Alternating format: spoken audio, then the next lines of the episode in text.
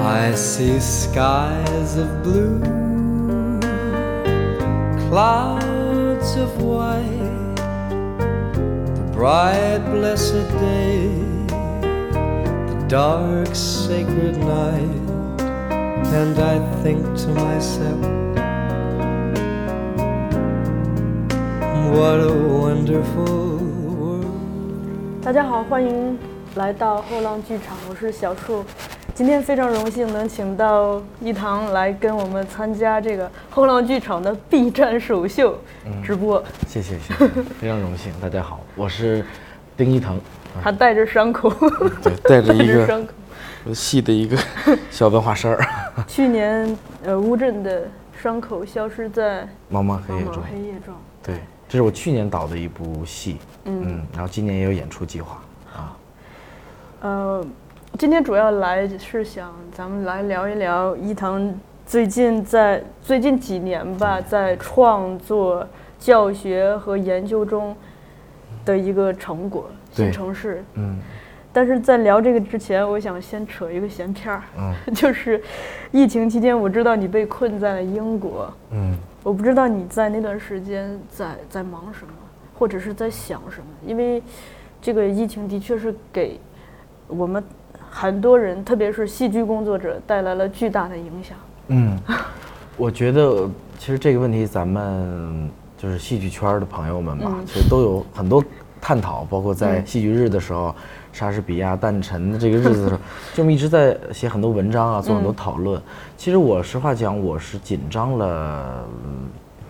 紧张了有十分钟。就是在当当我得知今年哦二零二零年可能是一个非常不一样的一年，对于嗯戏剧剧戏剧创作、戏剧演出来说，我可能紧张了有十分钟吧，我觉得。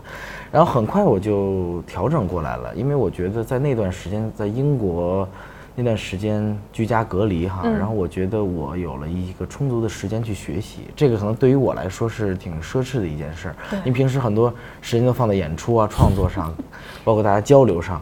呃，能有完全给自己这个时间，去把自己特别想去深入去研究的东西哈，进进更加深化。所以我就在等于我新城市的这个创作方法，反而在那个时候得到了一个更多的一种一种一种培培养吧，培育。所以我我个人认为，我那段时间还是挺挺在幸福的当中的那种感觉啊。那我这个，其实我看到很多人其实跟你很像，嗯就是这个，我觉得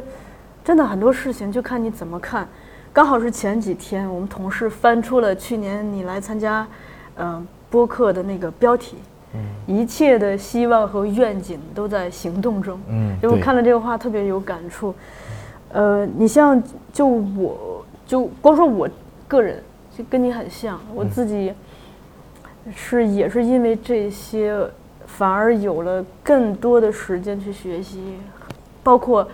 与自己相处，与自己的家人相处。嗯。我知道你在英国刚好跟你妈妈在一起啊。对对，呃，感觉到跟我妈妈，因为我在那儿学习嘛，我妈就给我做饭，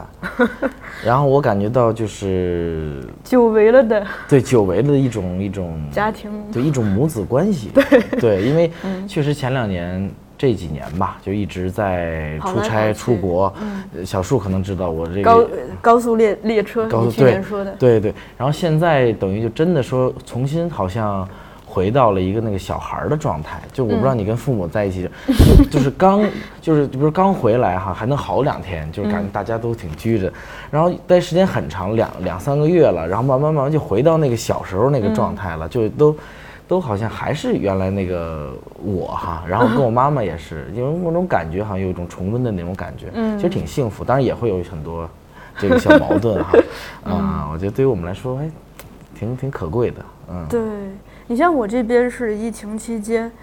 嗯，我突然感受到一种什么呢？就是，其实我在小孩的时候，因为我父母当时还特别年轻，嗯。他们没有太多的时间去把注意力放在我的身上，而且他们可能自己也有自己的事情要做，那反倒是这个时候疫情期间，真的就把你当个孩子啊，给你做饭。我爹还出去给我买零食，其实买的都最后他吃了，但是这个嗯过程，你会觉得就是他们真的好像在弥补你童年中的这个不足。对 对对嗯，你你刚才提到在这段时间也刚好在进行这个新城市的研究。对，那咱们就切到正题，嗯聊这个新城市。我我是想，咱们可以这么聊，就是说，先把心拿去，先聊城市。嗯啊，就是你是在什么时候发现了城市的？因为咱们以往的表演，其实大部分的演出都是在试图写实去还原，嗯但城市它是一种抽象的。对，嗯，其实我觉得，我们我一提到城市感，大家都能想到戏曲的城市，嗯。但是其实我觉得在舞台上，比如说一台舞台演出上，不管它是现实主义还是非现实主义的，任何风格的，只要它是一台演出，上面的表演就已经成为了某一种城市。嗯。对，呃，它是一种固定的、提炼后的一种精一种精髓哈，这种东西，呃，包括它在戏曲当中体现的是非常明显的。呃，然后呃戏曲当中，它体现它的城市是非常科学合理，它是活生生的。嗯，那我呢就看到这些城市之后，我觉得它是非常好的一个创作材料。我们做戏哈，一切的愿景都在行动当中。我们那我们这个行，那我们到底拿什么进行行动呢？光有想法还不行。对我们可能需要一特别具体的一些材料，让我们去运用，从而创造我们的舞台行动，嗯组织舞这个舞台上的生活。那我就觉得戏曲它经过了几千年的这样，京剧也有几百年这样的历史，那它提炼出的城市，带着古人先人他的这么大家艺人他们的这种这种呃这种这种思想的思想的这种精华吧。那我怎么运用他们的思想，把他们进行一个发展，从而借鉴到戏剧创作当中？嗯，因为咱们在嗯、做这个直播之前，我是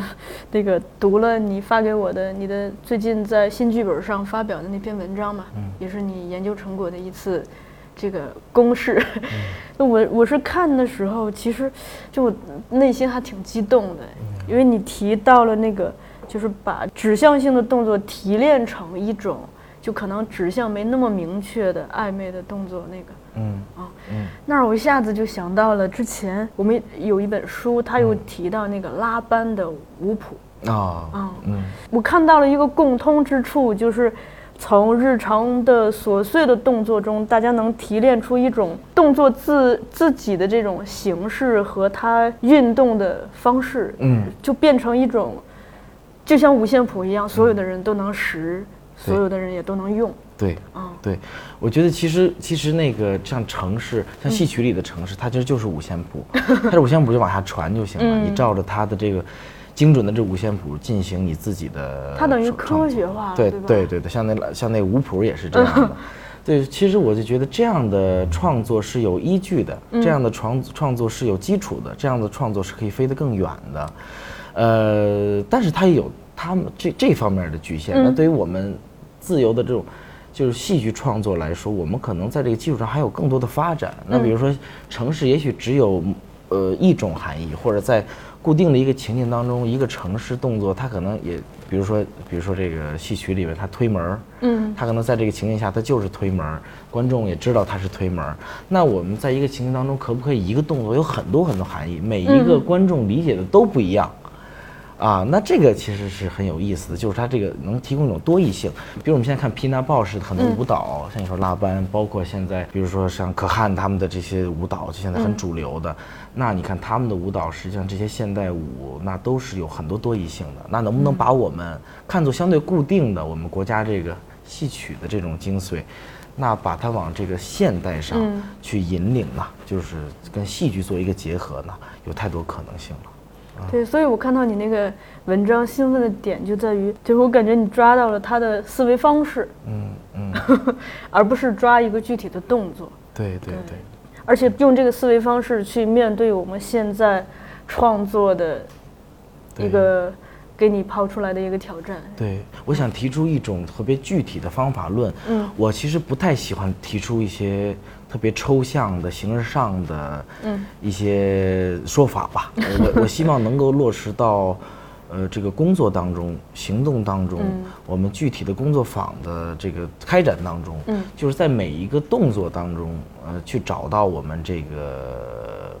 就是这个我们这新城市的一个发展的方向吧。比如说落实到戏剧舞台，什么是表演呢？嗯对吧？新城市的表演是什么样的？借鉴出来得有个样子吧。比如说，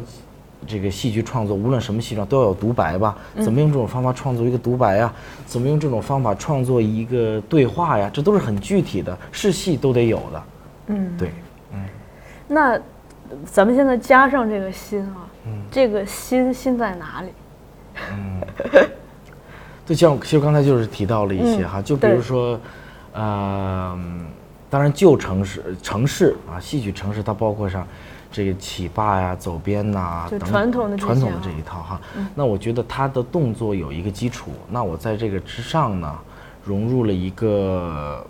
呃跨文化的思想，就是我可能不仅在于这个。呃，中国戏曲这个中中国中国的这个文嗯文化这个土壤当中了，可能现在这么开放的一个时代，那我们，呃，这么跨文化的一个时代吧，那我们把更多的这个艺术门类或者更跨国界的这样的表演方法或者创作方法，呃，都融到都融到我们这个城市当中，那它它是一个新的一个一个一个概念。那所以你看我的创作里边，就是说新城市里边就是有大量的丹麦欧丁剧团的创作手法。欧丁忘了欧丁剧团又是一个跨文化的剧团，它的戏剧人类学又包含着像拉丁啊、像欧洲啊、像像日本的能剧、歌舞伎啊、中国的中国的，比如说戏曲还有曲艺的很多东西也在里面有体现。那我融会这个方法之后，它这个新城市的新就有几层含义了。嗯，那你提到了欧丁这个得多问一点，因为你是非常有幸的去那边，呃，进行学习、训练、排练、演出的一个中国选手，怎么怎么理解？中国学生，嗯，对，嗯、大家现在好像一说欧丁，很多人也好像这个名字一夜之间在中国变得好多人都知道，嗯至少都听过，但可能并不是所有人都像你一样有机会去那么深入的学习和与他们一起工作。可以聊一下在那边的一个学习。对我我是觉得是很幸运嘛，因为嗯我是很有幸，就是欧丁成立了五十多年，嗯。它应该是欧洲第一个独立的戏剧团体，嗯。欧洲历史上应该是这样的。呃，在这五十年当中，我我应该是第一个第一个演演他们这个传统剧目的一个中国人，所以我当时觉得这个责任在身上之后，我就感觉到特别的有压力吧，因为实际上我二十出点头儿，然后身边的大师都是七十多岁的这种表演大师，不光其实不光刘金鸟吧，还有像朱莉茱莉亚呀、像伊本啊、Rebecca，啊然后像 Yang 啊，他们都是。戏都是在哪儿都可以称得上是戏剧表演大师的，嗯，都在这样的一个剧团当中。呃，那我跟他们的表演，当时我都根本不知道怎么能跟他同演一场戏。嗯，他们当我当我当孩子，我感觉就是，嗯，其实我我我当时没有办法，八二八就拍了我他拍肩膀，他说你现在不要有任何情绪，你去排练厅，嗯，把我们把我教给你的这些动作，你把它一遍一遍的练练熟，你练上一百遍，嗯，啊，你就知道，你就知道怎么跟他们演戏了。嗯哦，然后我就真的乖乖的，不带任何情绪，把他教给我的动作，前面迈三步，后面退两步，然后蹲下，什么就这样看似比较像体操动作一样的这样，做了一百遍，然后我在舞台上就慢慢慢慢慢慢找到了和这些表演大师沟通的一个途径。嗯。啊，然后慢慢慢慢的通过我们在国外欧洲巡演，当我在演完之后，演完这个戏之后，我突然就意识到了这样的一种工作，欧丁的工作方法到底是什么样的。嗯。嗯嗯，我觉得其实所有表演方法都是相通的，像斯坦尼的表演方法呀，梅耶赫德的表演方法呀，欧丁的表演方法，其实都是相通的，还是最后通向的还是人类的情感。人物的情感还是人类塑人物的塑造，那可能欧丁呢，更多的从肢体的方面出发，那边斯坦尼早期的，或者说我们学院派这一块呢，可能更多的是从情感这块出发的比较多。欧丁从肢体出发，他呢就有他自己的一套很很很很扎实的一个体系。嗯，嗯嗯，他是从格罗托夫斯基那边沿袭下来的啊。哎呦，你说到这个格罗托夫斯基，我们最近有一本新书即将出版，这个作者是格罗托夫斯基的，在美国教学，他美第一次去美国教学的时候的一个学生，然后这个学生当时很有心的，就是把他们整个上课的这些东西都记录了下来，嗯。对，嗯，直译过来叫《心灵的杂技》。哦即将下场。对，因为我是去年很很也非常幸运嘛，然后有也非常荣幸带着我自己的戏《醉梦诗仙》和我自己的创作团队，登上了那个波兰的格洛托夫斯基研究中心，嗯。就是格洛托夫斯基哦。老师的他的专门的进行对他进行研究的，然后嗯。他呢早期也在那儿工作的一个研究机构，嗯他是可以说是格罗托夫斯基的老家嘛，嗯。在那儿有大量的格式的资料啊，还有还有书籍呀、哇。啊，然后我当时觉得非常幸运，然后我们当时在那儿表演，呃，他们那儿总监嗯。来来来看，然后对我们也非常高的评价吧，然后嗯。我们确实觉得我们是一一个。在在不断在延续，从格罗托夫斯基到巴尔巴，再慢慢慢慢的，我们成为了能够把他们的血液，嗯呃，他们当时探讨的话题，能够延续到中国今天的中国，还能跟我们自己的土壤、自己的文化、自己的传统，呃，进行结合，进行这样的探讨，我是觉得非常的有价值，非常的幸运。嗯嗯。嗯，你刚刚也提到，欧丁是一个多种文化，就是不同国家的人、不同种族的人都聚在这里，就这样一个环境，会不会给你带来很多的这种启发？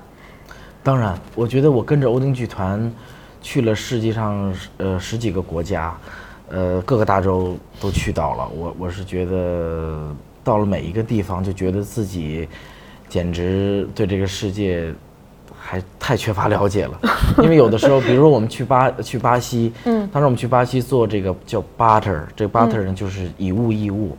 当时我就是说，我们展示自己的才艺，从而换得对方呢，不管是他们不一定是演员，嗯。对方的任何一种才艺也好，一技巧也好，或者一种情感也好的一种交换。那我们当时表演一个节目，最后请来了我们这个对方是一一帮印第安的孩子，就是一帮印度烟的小孩儿，因为把、因为就是印第安土著，他们已经很小的一个人群了，在当时。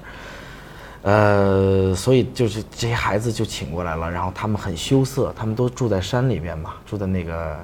亚马逊的那个那个那个那个丛那个丛林丛林里边，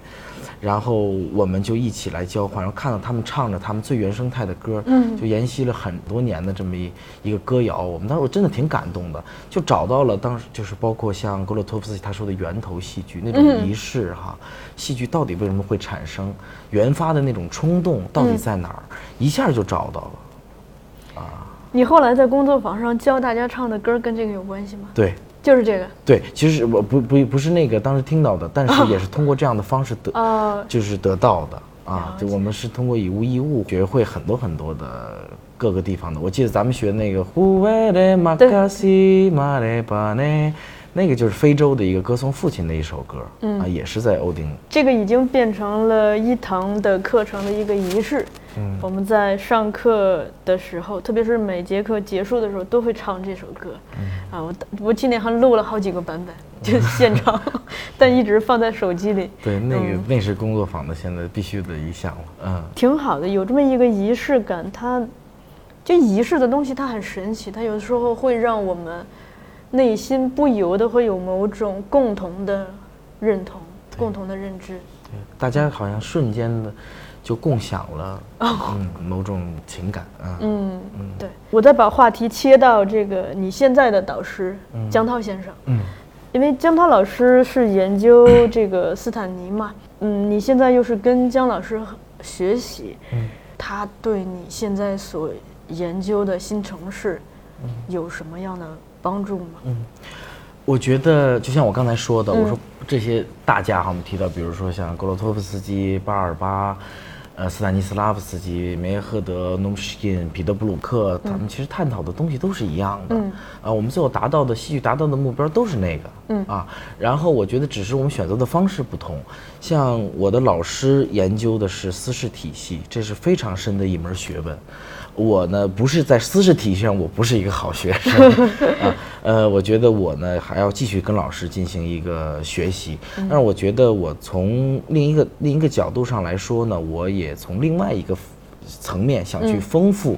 现有的这个私事体系它的一个这个创作的一个一个一个一个一个方式一个成果，呃，因为我觉得大家都是互补的，呃，我我也希望就是说以后能随着我的教学这一块创作更深入，我能更好的把私事体系与欧丁剧团的方法与戏曲的方法进行一个融合，嗯，因为这里边也有你你比如说像黄佐临先生，嗯，实际上就做过这样的尝试哈，我作为一个小学生，我觉得我希望好像向先生们看齐，啊，那那黄佐临先生的写于戏剧观，实际上就是，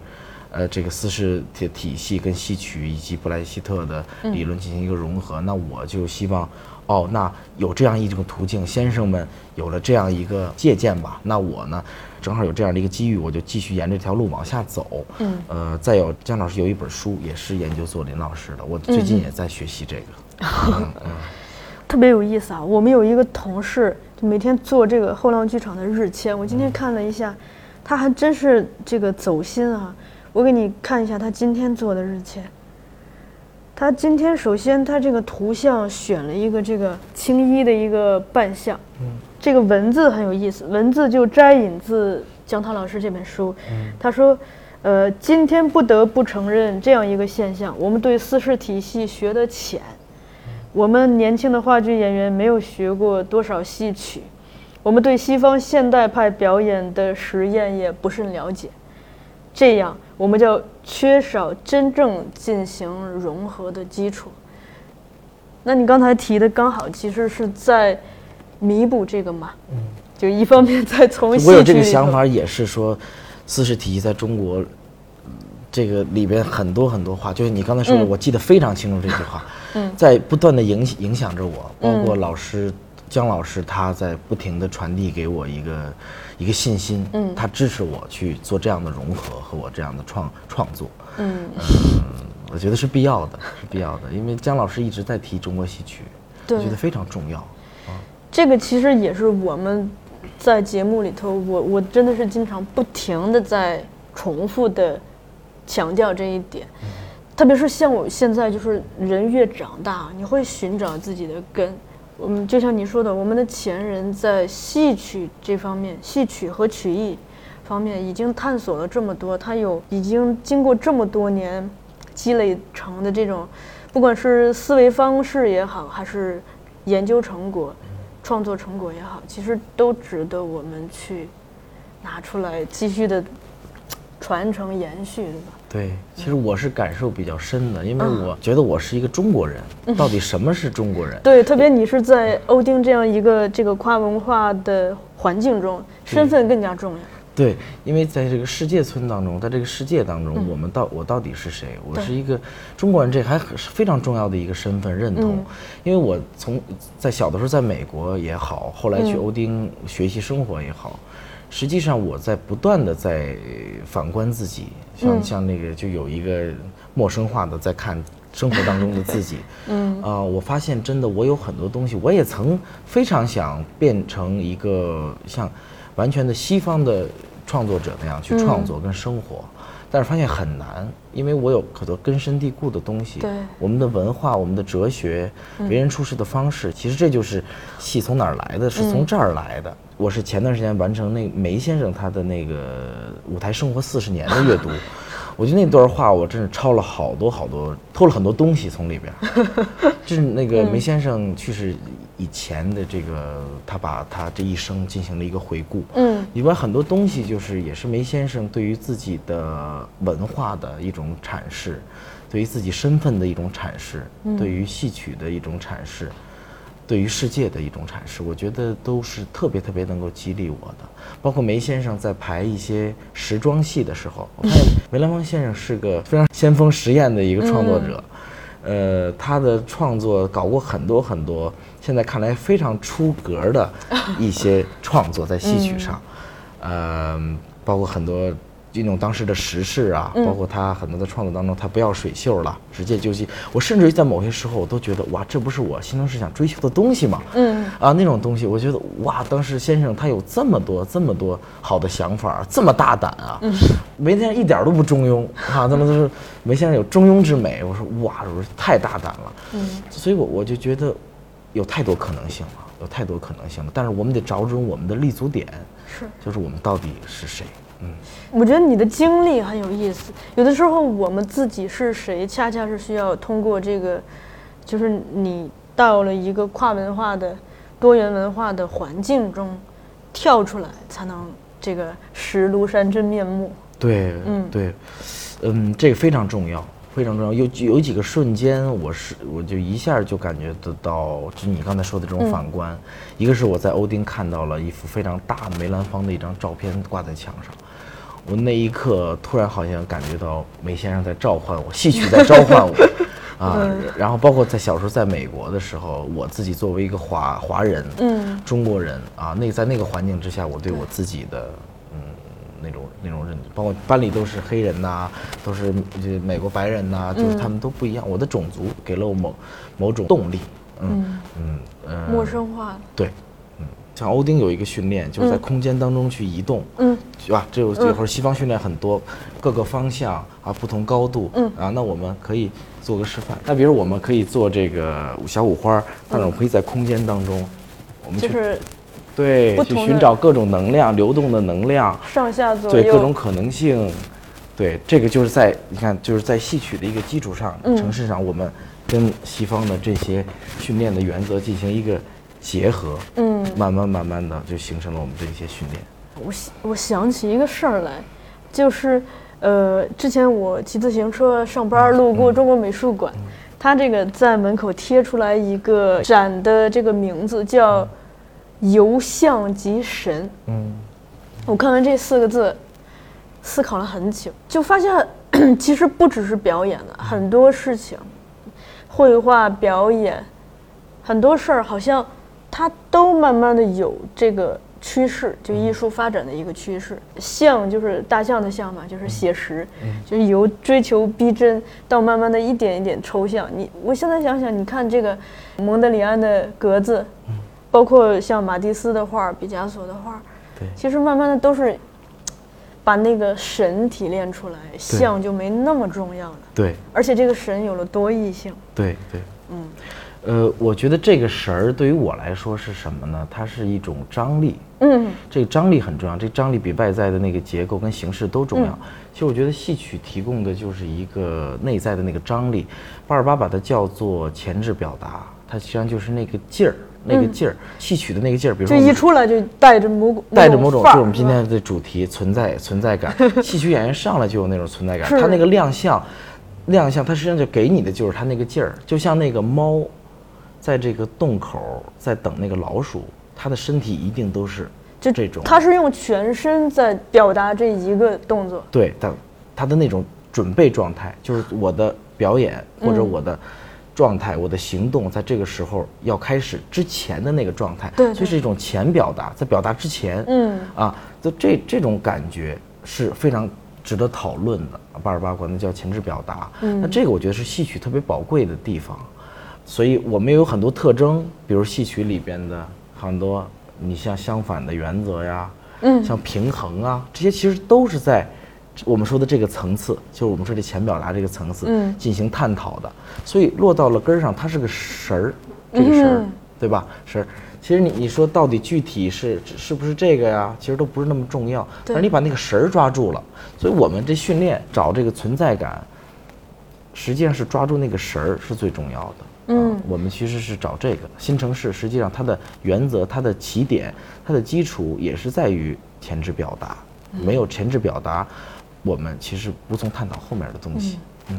哎，你说这个我特别有感触啊，就是去年咱们不是这个课上完了，请塔苏老师帮拍了很多照片嘛。我是在看这个照照片的时候，我就突然意识到，就发现咱们平时大部分人的这个身体和精神状态，其实都是垮掉的。就就包括我，我这也是为了做节目才好好的做。我们平时都是都是这样，就站也不好好站，坐也不好好坐，整个身体其实是，就是如果我们用一个气球表达的话，它是一个，并不是一个饱满的状态。那你的精神也是这这样，包括你的眼睛也是这样。对那我看塔苏老师拍的咱们这个工作坊的照片，我第一次感受到了，就是，就你刚刚说的存在感。对这种存在感，其实它只从一个大的原则上来说哈，就是说，我你刚才说的是种日常状态，嗯，这个其实就不是在我们的探讨范围之内，嗯。我们探讨范围都是一种超日常的原则，嗯。那其实前置表达也出现在这个原原则里面范畴当中，嗯。所以我们如何找到一种超日常的原则？不是说多么夸张哈才叫超日常，它是一种不同于你的生活的状态的。那对，就像提炼出来的提炼出来的哈，就是这个神儿，这个张力到底在哪儿？我怎么在舞台上就能不一样？嗯戏曲演员怎么还没动作、没做动作呢？往那儿一站，我怎么就想看他呢？这演员俩演员在这儿，我怎么就想看他，不想看他呢？对这个是我我们提出来，为什么要有一种我我们提出这个创作方法的一个一个起点。我们有了这种问题，我们才后面提有解答方法。对我怎么才能更哦？首先先有问题很重要。嗯对，刚才伊藤提到这个神儿，这个其实也是我近几年特别关注的。比如说，经常去这个美术馆看画，就我我就老在想，咱们现在且不论这个国家，不用国家这么分啊，就是每一个族群的人，他都有自己的精神气质。就一直在想，就咱们这个，比如说咱们说大一点儿，中国人、华人的精神气质是什么？就我也一直会会在想。那我不知道你 在自己具体的研究和创作中，对这个有有过思考，或者是有注意到的切入点吗？那我想先听听你说，我特别感兴趣你的思考，然后我会分享我的，嗯，我会分享我的。以以物易物。对对对，嗯我在看的过程中是觉得，嗯，我觉得李小龙的那个水的哲学可能可以代表这一点，嗯，就是以柔克刚，嗯，就是这种化解的 化解的能力，嗯，因为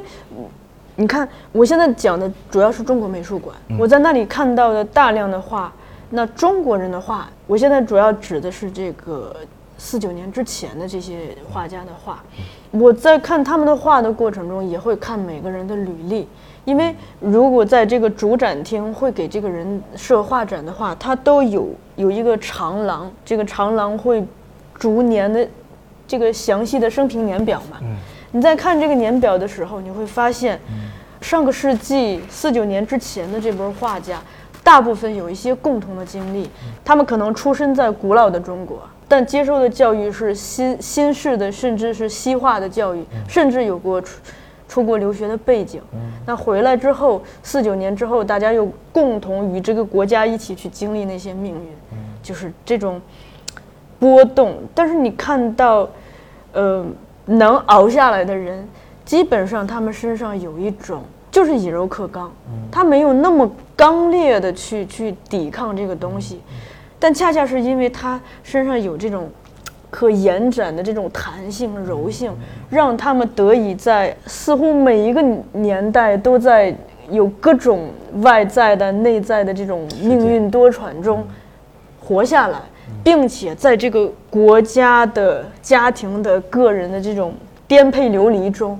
来进行自己精神世界的一点点表达。在这个过程中，那那有很多，特别是这个女性画家，或者是有一些这个气质整体比较温润的画家的画儿，你能看到她经历了这些，还是有一个很很光明的、很美好的那那些东西来延续到后来的八十年代甚至九十年代，结合着他们的命运再去看他的画的时候，我我反正看到的是，就是李小龙说的这个水的哲学，就是你顺应这个，但但又可能就是内在其实还是挺刚的，嗯。对，我我觉得我们的想法是很相近的，嗯，因为我觉得其实这个是我在探讨的新城市它的哲学内涵，嗯呃，这个也是我一直在琢磨戏曲的，我们到底戏曲为什么成为戏曲？为什么中国人会创造出戏曲？它必然有中国人的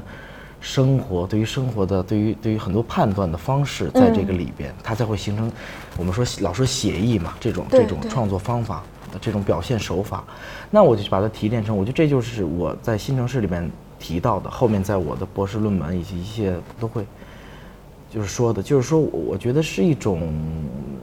一种圆融，圆融，对，你看戏曲舞台上，它其实都是走圆场。都是圆，对吧？所有动作都是圆圆手啊，对圆场啊，这都是圆。这种圆融是中国人的方式，中国人是这样的，他其实是都是在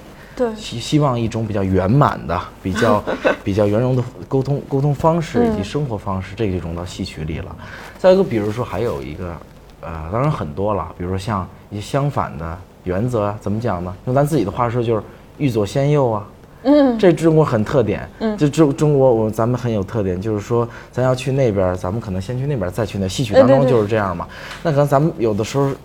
咱们又不那么直接，咱们有时候绕个弯子再跟你说，对对。其实这是我们的方式，对。吧？那外国人可能就是你怎么怎么这样啊，但我可能想说，我先说这个，我再跟你说这个，对吧？咱们是一种、一种方式，那在戏曲里边就比比皆是啊，对吧？我们所有的步伐呀，我们的手动作呀，包括导演的创作手法呀，戏曲当中都是这样，包括调度对吧？嗯包括调度，对对对，二龙出水啊，是吧？真的，那比如比如我可以直接走过去，那嗯。我要绕这么一圈儿，我再往那边先走，然后我再再去找哎你，啊，这个其实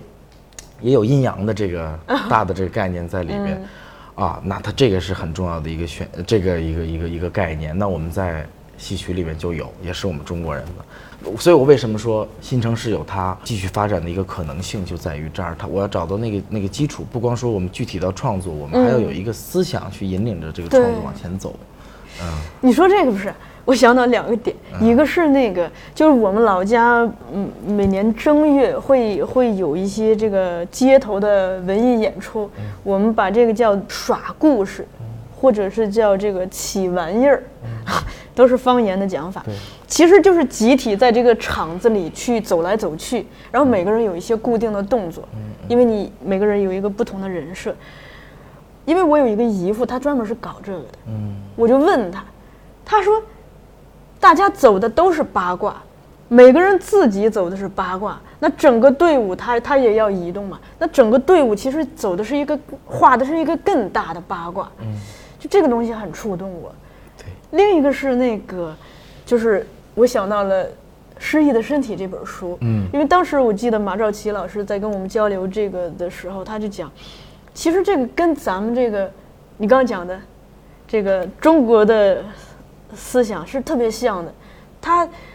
失忆的身体不是到后来也是研究成了动作的这个形式表达的这一个层面嘛，等于是把从具体的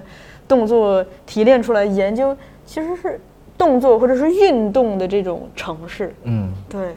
就看到了这个大道相通的地方。比如有一场戏哈，我嗯就是我我突然间想起来了，就是打交赞有一场戏曲的，嗯它实际上是讲的杨排风跟交赞两个人对打的一场戏，你能体验看出中国人这种智慧。嗯，他实际上戏曲的安排的时候，交这个杨排风是可以直接把交赞打倒的。嗯，但是导演的创作也好，说这个人物的设置也好，先让这个交赞拼命的打杨排风，啊，他拼命地打他，他就招架，嗯最后反而当停了的时候，杨排风过来。展示出这不就是太极那一招吗？对，这就是刚才说这个相反的这个，对，推手。对对对，也是，包括就让我联想到，因为跨文化的很多的很多原理哈，比如说就比如像像这个《茶花女》里，对，最后女主角儿最后实际上得了肺结核要死了，那她最后死了，最后她看到自己。曾经抛弃自己的这个这个男主角之后呢，突然之间他就，我记得当时我在伦敦的这歌剧院看的这场戏，嗯这个导演处理直接让这个这个女女主角直接就腾的一下就站起来了，然后呢像没有病一样绕着这个大的这个歌剧舞台就砰砰砰砰就就就跑了三四圈，嗯然后倒在这个男男主角的怀里，然后然后去世了，然后一顿咏叹调上去世了。你看有这也是这个也是一个相反原则。你看在中国的创戏曲的创作跟歌剧的创作当中，他们都有同样的手法。嗯这个我其实觉得就是一个很有意思跨文化的一个表现。就这，哎，有有人提问是吗？好多问题啊，好好好，呃，咱们先回答问题。我好多问题，我我这个看不过来了，咱俩一块儿看。表演的状态是什么？应该是加控制还是松弛一点？对，其实是不管是什么表演方法哈，呃，创作方法哈，其实都有三个层次。啊、第一个是松懈，嗯，第二个是松弛，第三个是僵硬。其实它是三档，我们要的是中间那一档松弛，嗯，对吧？如果你是松懈了，那我就是说，就是我刚才说的日常状态了就。瘫了吗？对，这就是松懈了。对，僵硬呢，就是我说你遇到这儿，紧张了他就啪就起来了。这这一下它在舞台上就僵硬了。那我们什么才能达到松弛的状态？需要训练。嗯，在他刚才说的控制，那是一个方法。呃，通过一系列的训练，让你找到这个松弛的最松弛的表演状态。这个就是为什么我们要进行训练，这就是 training 的一个一个目的。对，嗯，这个雪竹之歌问方程式对中国戏曲有什么直接的影响？还是对中国戏剧有什么直接的影响？它是戏曲发的，嗯嗯，其实我我觉得我作为一个戏剧人吧，我觉得我还是更多从戏剧上去考虑。我觉得对中国戏剧，嗯。的有一个我们这个群体吧，可能的创作上，我个人来说，呃，我我觉得我希望能够在这一方面，我自己研究的这一块儿，嗯如果有朋友有兴趣，大家可以一起啊，对他们有一些影响，当然我很高兴了。嗯那对中国戏曲的影响，我觉得这个。标题太大了，标题太大了。我觉得，当然我也很喜欢看一些戏曲的一些新编新编戏曲。我觉得，包括我说刚才说像梅先生的《一缕麻》呀，这些时装戏呀，我觉得都是好像大家有互相的一个借鉴，大家的想法其实都在往同一个目标上去走。具体怎么做才能让剧本中没有戏点的角色更有存在感呢？角色有存在感，跟演员有存在感是两回事儿。嗯，对，如何让不了解中国文化的外国观众理理解你的作品？你比如说，我举个例子，嗯比如说在中国戏曲里边，这个有一个叫呃《三打陶三春》。嗯，这个剧本和莎士比亚的《嘘寒记》的中思想都是一样的。对对，有很多这种的啊、，对，我觉得这个就很相通的。嗯相通的。然后，青年演员从哪些渠道可以去接受传统戏曲呢？报工作坊。对，报工作坊可能是一个特别直接的方式。对，那大家如果在时间上或其他方面赶不上咱们本次的工作坊，有一个最简单的办法，一个是阅读嘛。那伊藤刚才书名都提了，梅兰芳先生的《舞台生活四十年年》，京剧表演艺术家有很多他们自己的著作，包括这里我必须得提一下哈、就是这个石辉先生，呃，《石辉谈艺录》之红色版，那个里头有大量的文章，他在提他跟这个京剧学到的东西。石辉作为一名既演话剧又演电影的演员，他主要的朋友，他的交际范围，他甚至日常的交际范围。都在京剧和曲艺界，那他自己学到的东西，其实很多都是从那儿过来的。大家有兴趣的话，那本书非常值得读。嗯，还有还有就是 B 站有很多这个视频呢，是吧对？对。你你不管是想看梅兰芳先生，还是其他的先生其，实这几年，呃，我在我学到的戏曲，嗯，我就要感谢 B 站，对吧？因为 B 站 B 站上的资源太多了。嗯，你想看哪一出？什么是梅派？什么是程派？什么是叶派？对然后什么是马派？你稍微一搜，呃，什么是程派唱腔是什么样的？那有大量的教学，大量的视频给你看。嗯我觉得呃没有理由。对这个，只要有这个诉求，一定能找到。对。我我也可以安利一个，我之前看过一个盖叫天先生的那个嗯，纪录片，对。哇塞，他人都那么大岁数了，还在练功。对对对，大家可以看。哦，对，还有就是这个裴艳玲先生，嗯，我在 B 站找到一个合集，裴艳玲先生接受所有采访的合集，你可以听一下他对这个戏曲的论述。对当然，这个大导林兆华先生对此也也有很多的论述，对大家可以看他的书，也可以看他的视频。对。那个范浩如问说：“你都是独自一人创作吗当然不？”可能，嗯，我有一些非常非常，呃，好的创作的我们的朋友一起，嗯，包括我们的创作团队中也有戏曲演员，嗯，这个苏玉姑娘已经替你回答了，说丁导有团队的，如何能做到真正技巧派不加以体验？我觉得不加以体验这个其实，嗯其实就是戏曲的城市，它都是带体验，演的好的都是带体验的，对是吧？对，这呃，其实体验跟体现是是结合起来的，它也不冲突。对对，它不是冲突的两个概念，嗯，如何才能在小品表演中脱颖而出呢？小品包多包袱，包袱多，嗯，说到这个我觉得挺有意思的，就是其实我们国家小品有戏曲的影子。有戏曲的东西。其实我们国家现在的小品，春晚上看的小品，嗯。是从戏曲的这个好多地方它有启发的。比如嘞，比如说上场，嗯。比如上哦场，上场是吧？比如上场这一块，就咱就是嗯。说上场嘛，上场这一块，他上来就是现在，比如亲爱的观众朋友，我想死你，这上来是一个亮相，对，还有有的时候小品当中有上来先念首诗，什么，然后那个他有时候跟观众席这上来，嗯咱看看里边儿呃什么，我是怎么今天要什么，我我先阐述一下自己是谁嗯啊，来干嘛来了？怎么都过年了，我也回不了家，什么这一类的，这个就是自报家门对，这个就是自报嗯家门，然后上场的定场白、定场诗。嗯，有的时候还唱唱着上来了，就是打引子，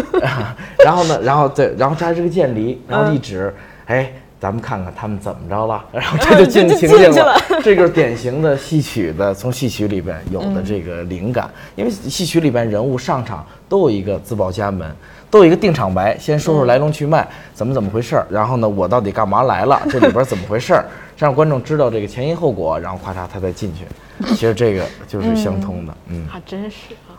那如果大家对伊藤讲的这些东西有更进一步的兴趣，可以报名参加伊藤在下周的五六日三天在后浪剧场的工作坊。其实伊藤，我今天跟你聊不是，我自己特别开心是，我本来是来之前，我把这些都定义成一种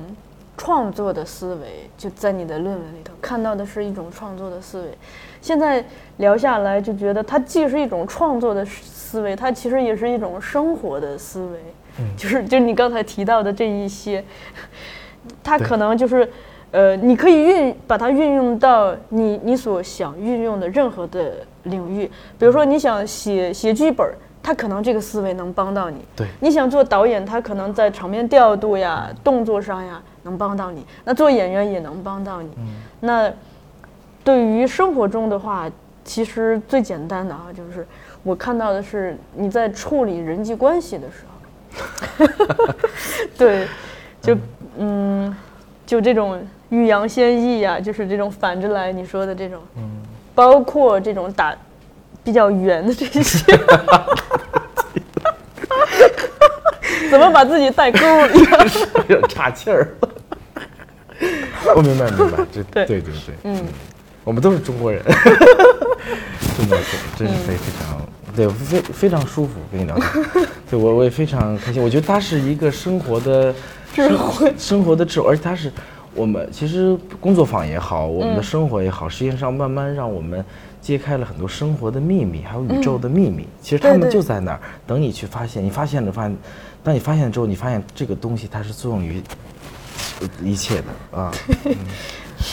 好的，那我们今天就聊到这里，谢谢我给大家唱一个，唱一个那个歌是吧？对，我我给大家唱一个，唱两句吧。然后我是，因为今天我觉得聊得挺好的，作为一个结 结结尾吧。哇塞，嗯这个大家赚到了。嗯，也是我就特别喜欢的一个一个段落吧。然后这是一个锁能锁灵囊里边的，